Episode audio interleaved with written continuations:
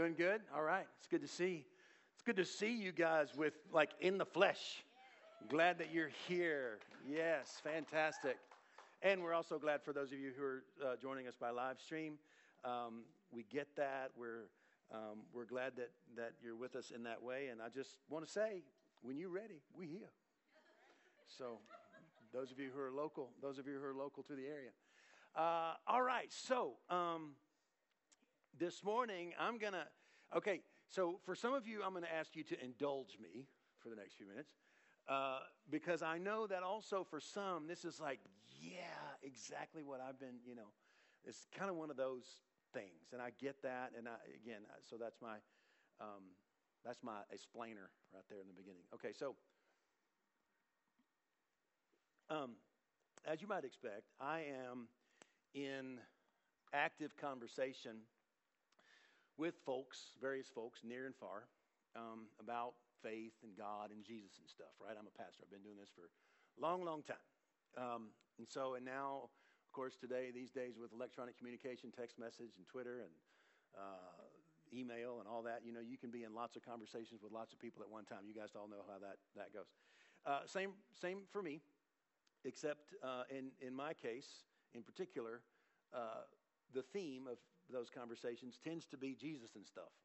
Um, that's a long-standing family family. Uh, not I shouldn't say a joke. It's like a family story. You know, what was church about? Jesus and stuff. That's the story. All right. So, but theology, right, for me. Um, and so, and also, as you know, those of you who've been around here for a while, um, as you know, a theme of mine the song that I sing, the drum that I'm beating, the message that I'm declaring is that God is good and only good. Through and through, to the bone, God is good. Um, there is no retribution in God. God is not actually angry, violent, retributive. God is good. God is love. That's the song that I'm singing, the drum that I'm beating. And uh, as I have recently, more recently, begun to teach very publicly uh, through the, let's call it the theological shovel work, right? Unearthing. Um, that I basically expected that everyone either already appreciated or would immediately, would immediately appreciate. Um, for most folks, that's been true. But for some, there are some stubborn questions, some nagging questions.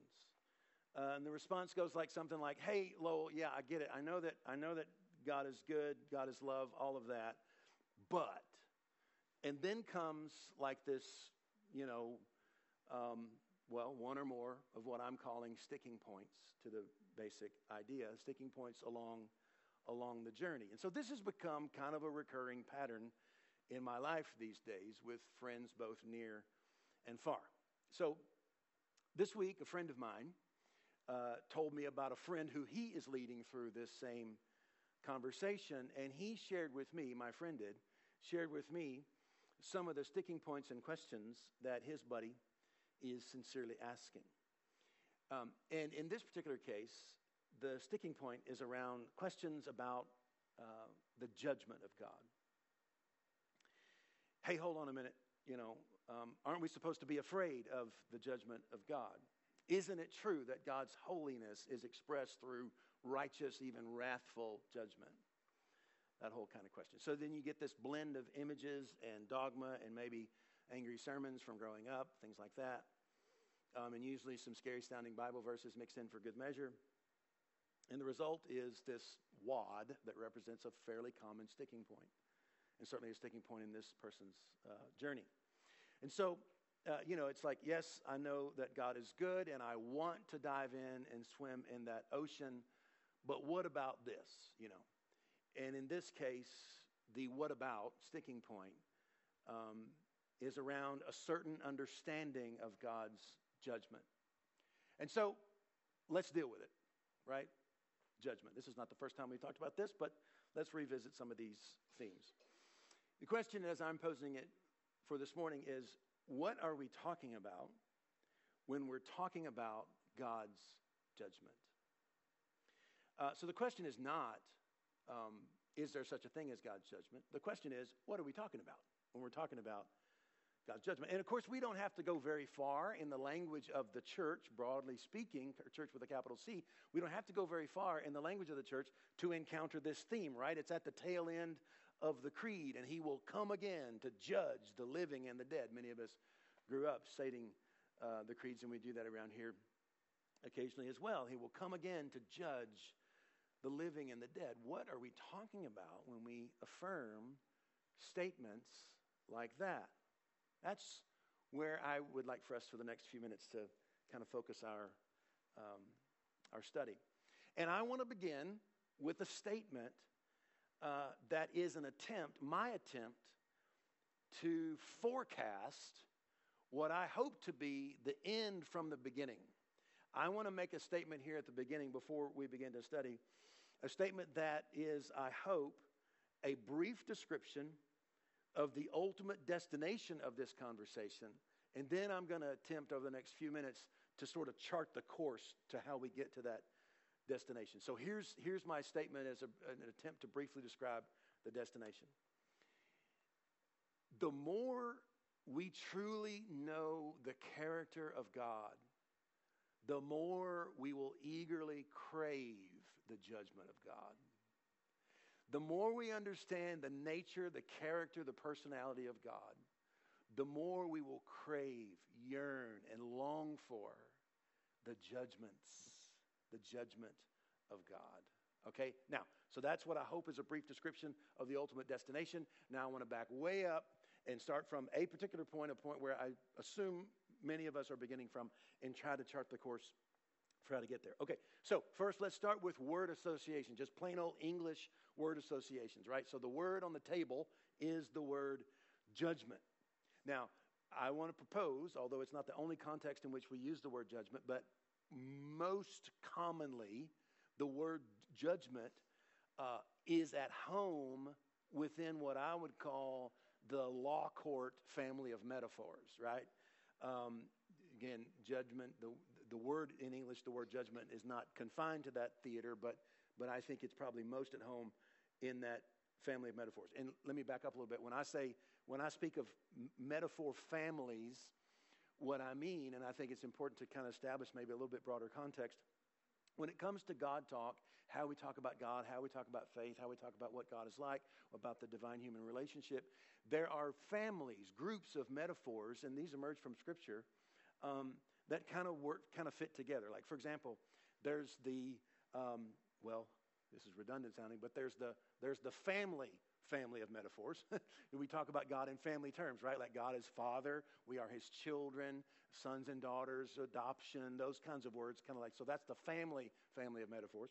Um, and then there's what we might call the monarchy family of metaphors, like God is king, um, uh, we're seeking the kingdom of God, uh, those kinds of metaphors. We're servants of God. All those metaphors kind of come from what we might call the monarchy family. Um, and then, of course, there are the law court metaphors that we use to talk about God and talk about the divine human relationship. And within this family, God is judge, God gives laws. Uh, violation of those laws is described as transgression. Um, and God, the judge, renders judgments, right, based upon that. So, so, so, so, hands down, um, you know, that kind of comes from the God is judge. He gives laws of transgression, and then God hands down his response to those transgressions, and that handed down response is referred to as God's judgment, right? So that's where that's that's where this word is most at home in the law court family um, of metaphors. Okay, so the point for now is that the word judgment uh, is most at home, at least as it relates to our God talk, when we invoke the idea of judgment vis a vis God. We're mostly nestled within that law court family of metaphors and images and thoughts and ideas. And so here's kind of how it works uh, God is judge, He stands over us in judgment. And let me just try to suggest maybe uh, kind of how the neurons are firing in our minds. When we think about God as judge, you might even imagine, um, you know, someone in a, in a full length black robe sitting behind a big wooden, intimidating desk or the bench, as we call it in our language. Um, maybe even with gavel in hand. I mean, there may be all of these images like, like going on in, in, in your mind. Um, and if we know anything about judges judging, what we know is that when judges judge, they hand out punishments, right? That's, that's what we know. We don't have to unpack all this. We don't have to say all this. That's just how, that's just kind of how the brain, right? Like all that happens when we talk about God and God's judgment. And then, again, not always in every case, but what most often emerges within our hearts, our minds, our imaginations is there is this sense of, let's just say it, fear and anxiety. There's a sense of dread, maybe, that accompanies all of that imagery. Okay, so let's back up and kind of run at that again. There's this cascade of effects. God talk is happening. We're talking God, faith, Jesus, and stuff. The word judgment is invoked, and almost automatically, what I just took some time to sort of painfully detail break down, the word judgment is invoked, and, and almost reflexively, all of that imagery goes in our heads, and there is this sense of fear, dread, and anxiety, maybe even an irresistible sense of shame begins to cloud your mind in anticipation of almost certain shaming by God. Because if there's anything that we're aware of, it is our shortcomings, our failings, and so on. Uh, and all of that because that's what the word judgment means to us. In essence, the idea of judgment is connected to misbehavior and punishment. Those are like, that's like the threefold um, components of the image of judgment. It's like when the, when the idea of judgment is invoked, it's like we back up one step and we go, misbehavior leads to judgment, leads to punishment. Like those three things like go together almost reflexively and automatically. Like misbehavior, judgment, punishment. Like Moe, Larry, Curly. It's like these three things, you know, that go together in every case. Somebody's not a fan of the Three Stooges, I can tell. All right. Uh, oh, you're a Shemp fan, Moe, Larry, and Shemp. That's the more preferred third stooge. All right. Um, so that is the common, that is the common, I suspect, um, word association when it comes to the English word judgment. But get this the Greek word in the New Testament um, that's most often translated into the English word judgment is the Greek word, well, we would pronounce it, I think, for to try to be um, uh, proper for the Greek pronunciation, we would pronounce it krisis, K R I S I S, which, if you look at it on paper, looks a lot like the English word crisis, except in Greek it's spelled with a K, in English it's spelled with a C. And in fact, this Greek word is the Greek word from which we derive the English word crisis. Again, the Greek word most often translated into English as judgment is the Greek word crisis. What is a crisis? And how is it that we could understand crisis as somehow similar to judgment?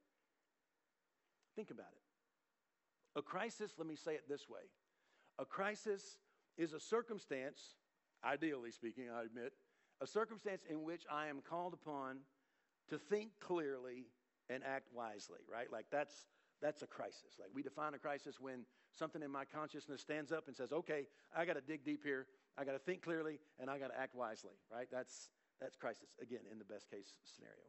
That's crisis without the breakdown, without the emotional breakdown. All right.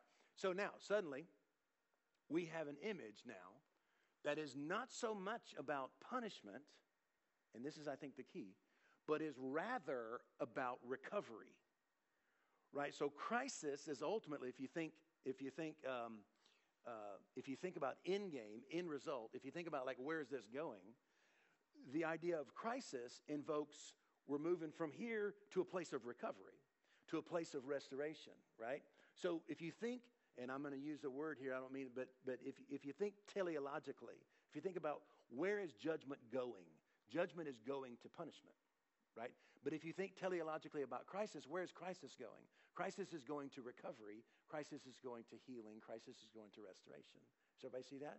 That's a big, big, big difference. Okay, so in the end, though crisis and judgment share certain things in common, right? Both crisis and judgment are unpleasant. Both crisis uh, and judgment involve the idea of bringing to light what may not have been previously seen. They have some other things in common, crisis and judgment.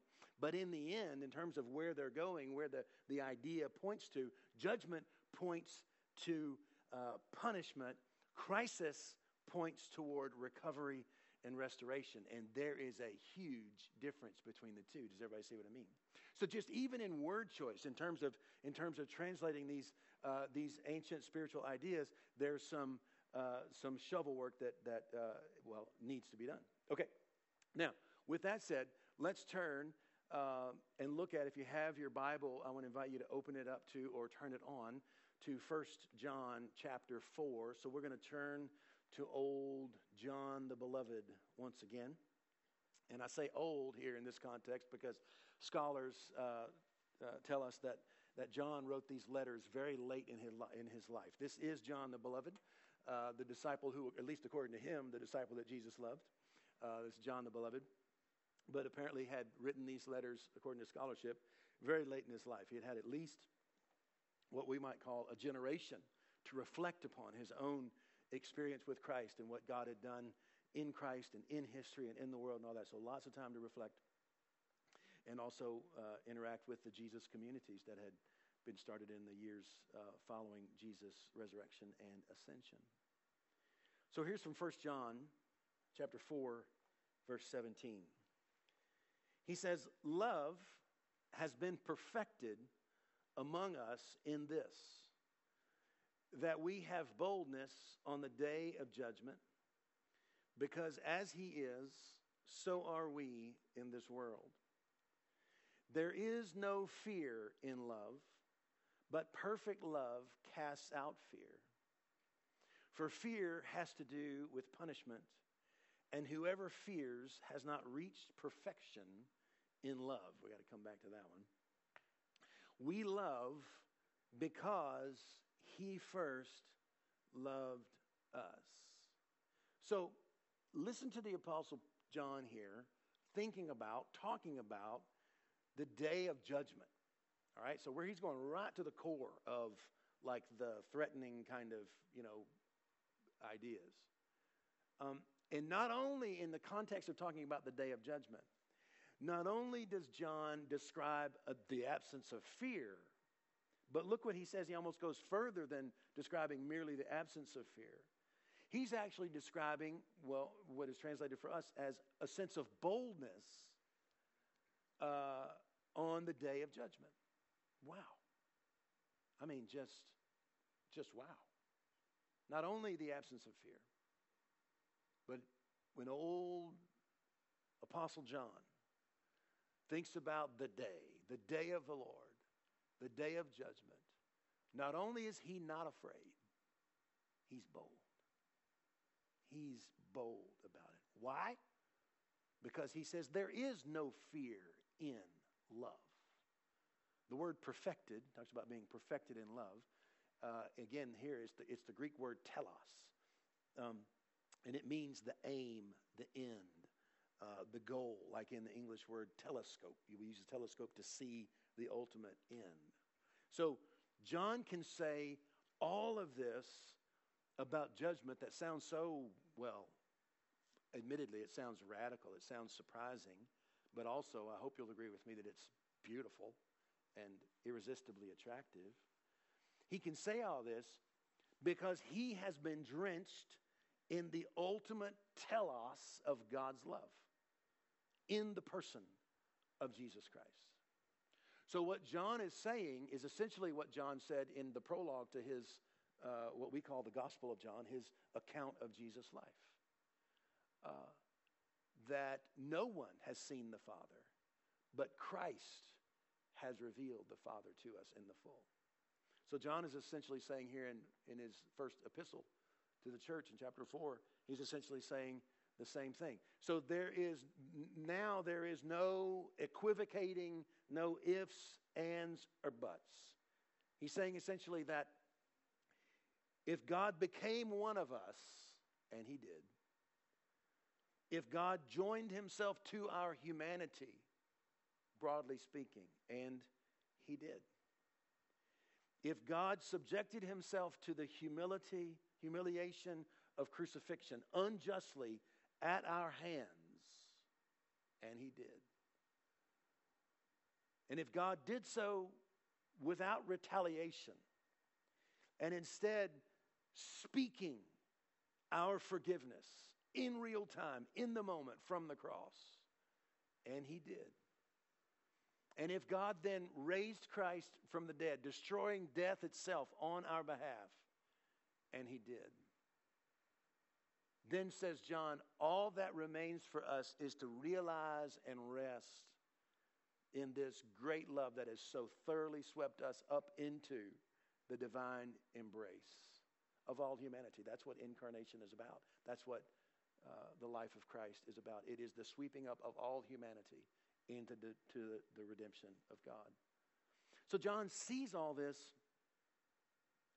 and so he can say all these unexpected things about stuff like judgment and fear and punishment. Why? because all of these previously threatening themes have now been eclipsed by the full self revelation of God in Christ. There is no fear in love. Perfect love casts out fear. Is anybody picking up what I'm putting down? All right, one more, and then we're going to do some processing. Um, here's one. Again, this is from the Apostle John, now from his account of the life of Christ. John chapter 9, verse 39. I love this.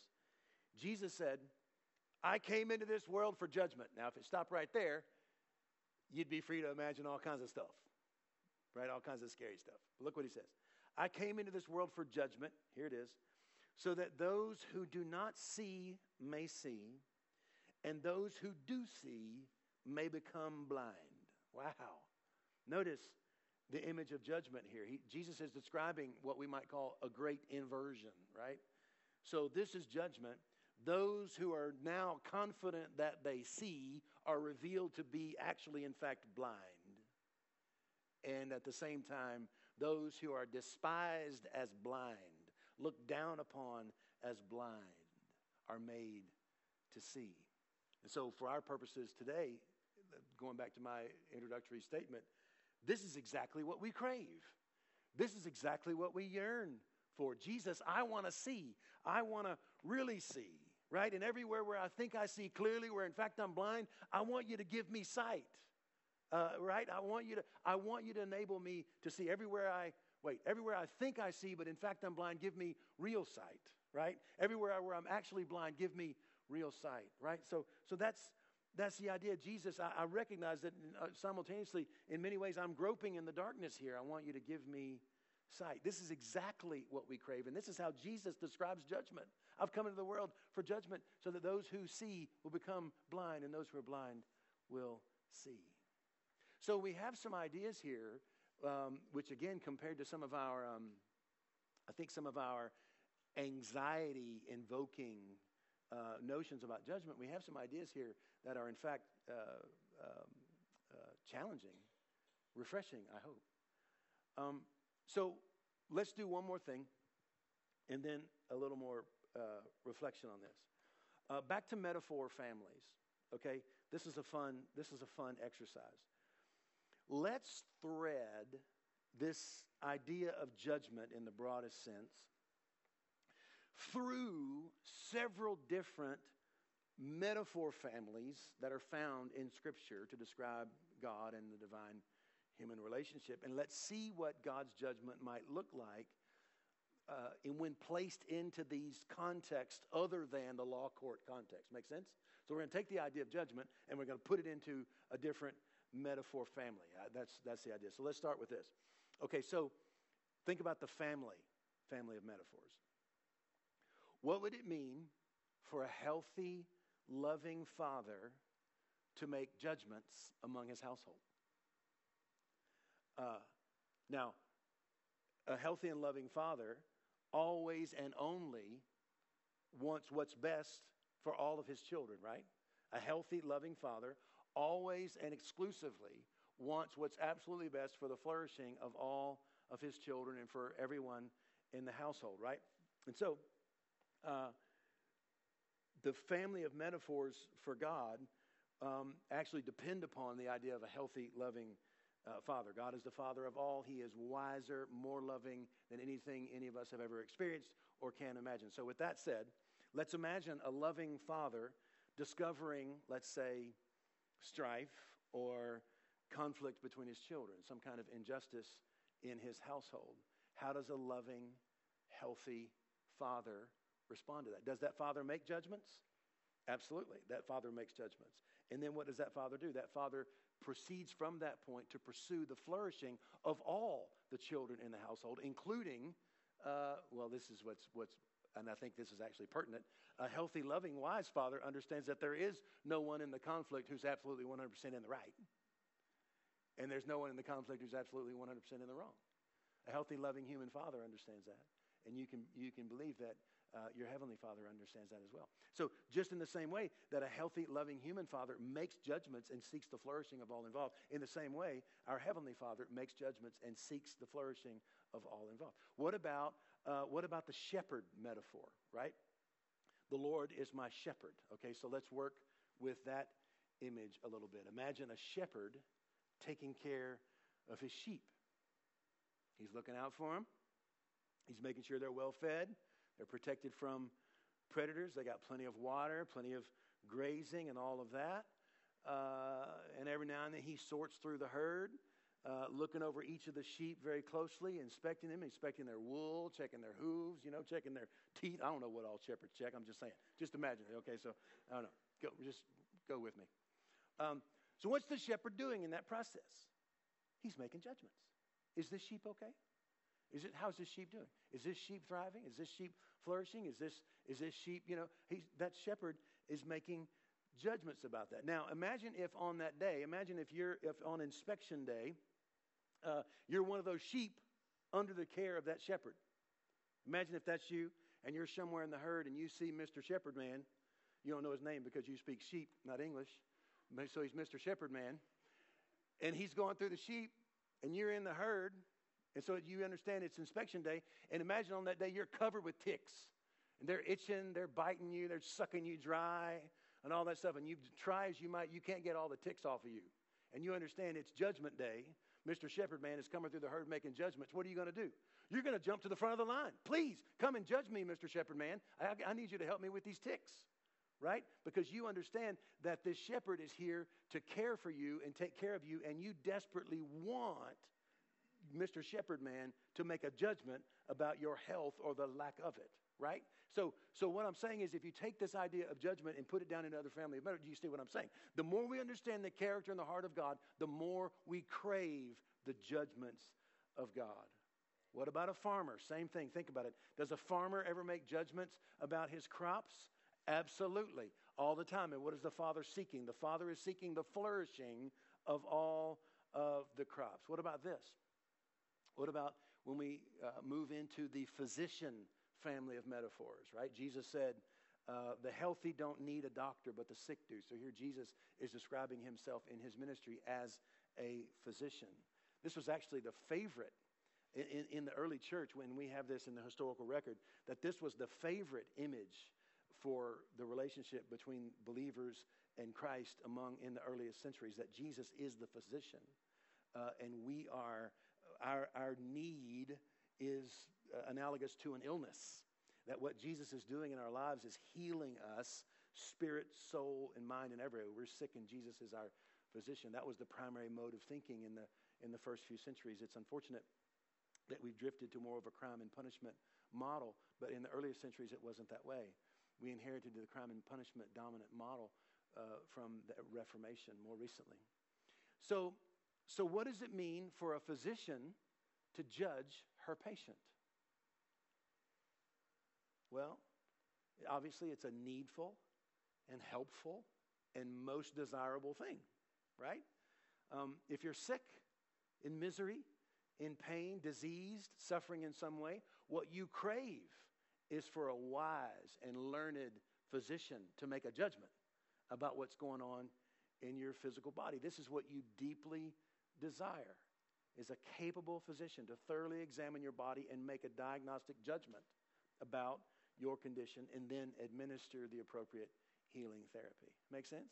So, so see what happens with judgment as you move it into these other um, metaphor families. You mix the metaphors and you make the idea of judgment portable uh, and place it within these different uh, families of imageries, then suddenly judgment comes into new light. And I would suggest it's appropriate uh, light. And so the questions begin to pop up even at this point. So, so does that mean that judgment, that God's judgment is not a threat? Well, yes and no. um, uh, God's judgment certainly is a threat. God's judgment is a threat to everything that's threatening you. God's ju- listen, love is opposed to everything that's opposed to love. And so God's judgment is a threat to everything, everything that's threatening you, both from within and from, out, from without. You can know that your Heavenly Father is looking and ready, willing, and able to make judgments about your well being continually. And everything threatening you from within, He's going to stand in judgment over. This is what, you know, you think about it, uh, and also in Scripture, very often the judgment of God would be uh, uh, mentioned with ideas like fire what does fire do? Well, first of all, in the, in the, in the ancient world, you have to remember that fire is the sole source of light uh, when it's dark outside, right? So, so the first thing, when, when an ancient writer mentions fire, the first thing we got to think is from blindness to sight, right? So from darkness to light. The second thing about fire is fire is a purifying element. Fire burns away what's impure. And this is the idea. It's not, it's not God's judgment associated with fire isn't about destruction. He's not a destroyer, He's a life giver. Jesus said, The thief comes to steal, kill, and destroy. But I came that you would have life uh, in all its fullness. And that's, how, that's what happens in a metalsmith shop, for example. Fire is used to burn away the impurity so that the beautiful, pure gold is what emerges.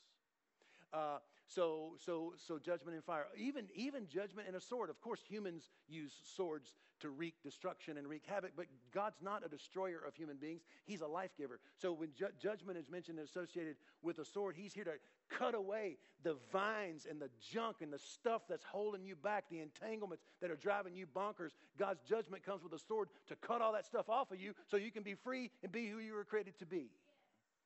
Come on, somebody. So, so, so, how are we doing? All right. Am I in the right church this morning? Okay. Uh, God's love is opposed to everything that's opposed to you. God's judgment is the action of God separating you from everything that is opposed to you, like a shepherd, like a physician, like a father. All right? So, when you get to that point and you understand the heart and the character, the nature of God, far be it from scary and threatening, it's like, come and judge me, Father. Make your judgments about my health and my well being, about what's threatening me, both from within and without, and administer your healing therapy in my life. Would you come? Would you come? Your judgments are sweet, and I want them more and more. Is everybody tracking with that? Yeah. Yeah. So the more we come to understand the nature and the character of God, the more we will actually crave the healing and life giving judgment of God. Mm, mm, mm, mm. Now, just one, one final thought. And I know, because I, well, uh, I know, I know that some people try to combine multiple, even opposing character traits to God into a single idea of what God is like. And so that, that goes like this Yes, we know that God is love, but. And then there's a series, but God is also, you know, wrathful. Or yes, God is love, but God is also just. And in that case, justice is the retributive form of judgment. And I, I call that the love but theology. You got to get rid of the love but theology. I mean, you don't have to. You can keep it if you want, but I'm advising you to get rid of it. Okay, like so the idea is like um, actually, uh, and I don't mean this to be to be cheeky. I mean this seriously. It's like the Oriental idea of the yin and the yang. I think many people approach their understanding of God like that. That that God love is God's yin and justice is God's yang, and together, you know, it balances um, it balances out. I think a lot of people, without using um, that kind of language, a lot of people basically function that way in terms of the image of God that they hold in their mind. And again, I want to suggest, I want to suggest that you leave that behind um, for a couple of that being that kaleidoscope, that kaleidoscope image of God with multiple potentially opposing attributes. I want to suggest that you leave that behind for a couple of reasons, and then we'll be done. Uh, first is that this is not how the earliest Christian thinkers identified the nature of God. Um, the earliest Christian thinkers thought like the Apostle John about the nature of God. God is love, period. Not God is love and, you know, all that. Not God is, the earliest Christian thinkers didn't think, well, yeah, there's this whole set of attributes God is love, mercy, forgiveness, uh, patience, and God is uh, just and wrathful and retributive and punishing. And as you get put that, that's not how the earliest Christian thinkers thought. They thought like the Apostle John, God is love, period. And you can Google it even. Um, it's kind of fancy language, but you can write it down and, and Google it. It's, it's referred to as the doctrine of divine simplicity. And it really was a, a, serious conversation in, in the church. And the idea there being, you can see, you can connect the language when, when that's how we get the phrase divine simplicity. God is love. God is, He is unified in His nature, not complex, but simple. God is one, and that one, that single, that singularity is love. That's the nature of God. And all of that is referred to with this phrase, uh, divine simplicity. The second reason that I want to suggest that you leave behind the kaleidoscope God image is this both Jesus and the Apostle Paul urge us to imitate God. So think about that. If you, not you, not anybody in this room, but if those other people, if those other people imagine God to be like a kaleidoscope of various traits love, mercy, forgiveness, patience, etc. And also in the kaleidoscope are traits like retribution, wrath, violence, punishment, anger, etc. Right? If that's the way that you imagine God, the question becomes how then, in real time, do you determine which set of attributes you're going to imitate in a real life situation? How do you make that determination? Because by definition, a circumstance that calls for forgiveness has the same qualities as a circumstance that calls for retributive justice. Are we tracking? By definition, forgiveness is to forgive the unforgivable. And simultaneously, retributive justice is to retaliate against what is unforgivable uh, with equal voracity, right? So, what's it going to be? And how do you make that choice? How do you make that determination? if I have, by nestling retributive retaliation into my kaleidoscopic God image, then what's the basis for choosing which of those traits I imitate in a given situation? By the way, I just want to say, parenthetically, this could explain why it is that many people, not anybody in this room, but this could explain why many people uh, seem to be making little progress in spiritual formation. Because if the God that I am increasingly imitating is really just another version of what I've always been, this mass of contradictions, then I'm really never going to be transformed. I'm just moving closer and closer to what I already am. Spiritual formation, you know what I mean by that? The process of conforming to the image of Christ. We use different language to say it. The ancient church called it theosis, becoming like God. And it comes from the writings of the Apostle Paul and others. Here's a good example 2 Corinthians 3. He says, Now the Lord is the Spirit, and where the Spirit of the Lord is, there's freedom.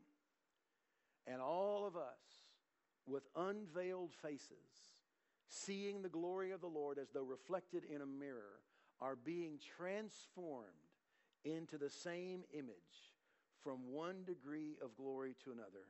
For this comes from the Lord, the Spirit. I'm going to I'm gonna give that a redneck translation. Um, what Paul is saying here is true about worship for better or worse. What he's saying is that as we, in the act of worship, as we encounter the divine, and, and, and, to be more precise, as we encounter our image of the divine, Paul is saying we're being transformed into that. You become like what you worship. So if you're worshiping the kaleidoscope, then you're becoming more and more like the kaleidoscope. But as we learn to worship the pure, simple, I don't mean simple, simplistic, I mean simple as in unified God who is love, who is forgiveness, who is mercy. God is love. As we draw near in worship, to the one true God who is the singularity of love. Then again, according to Paul, we're transformed into that image more and more, from glory to glory. How are we doing? Everybody happy? All right, let's pray. Uh,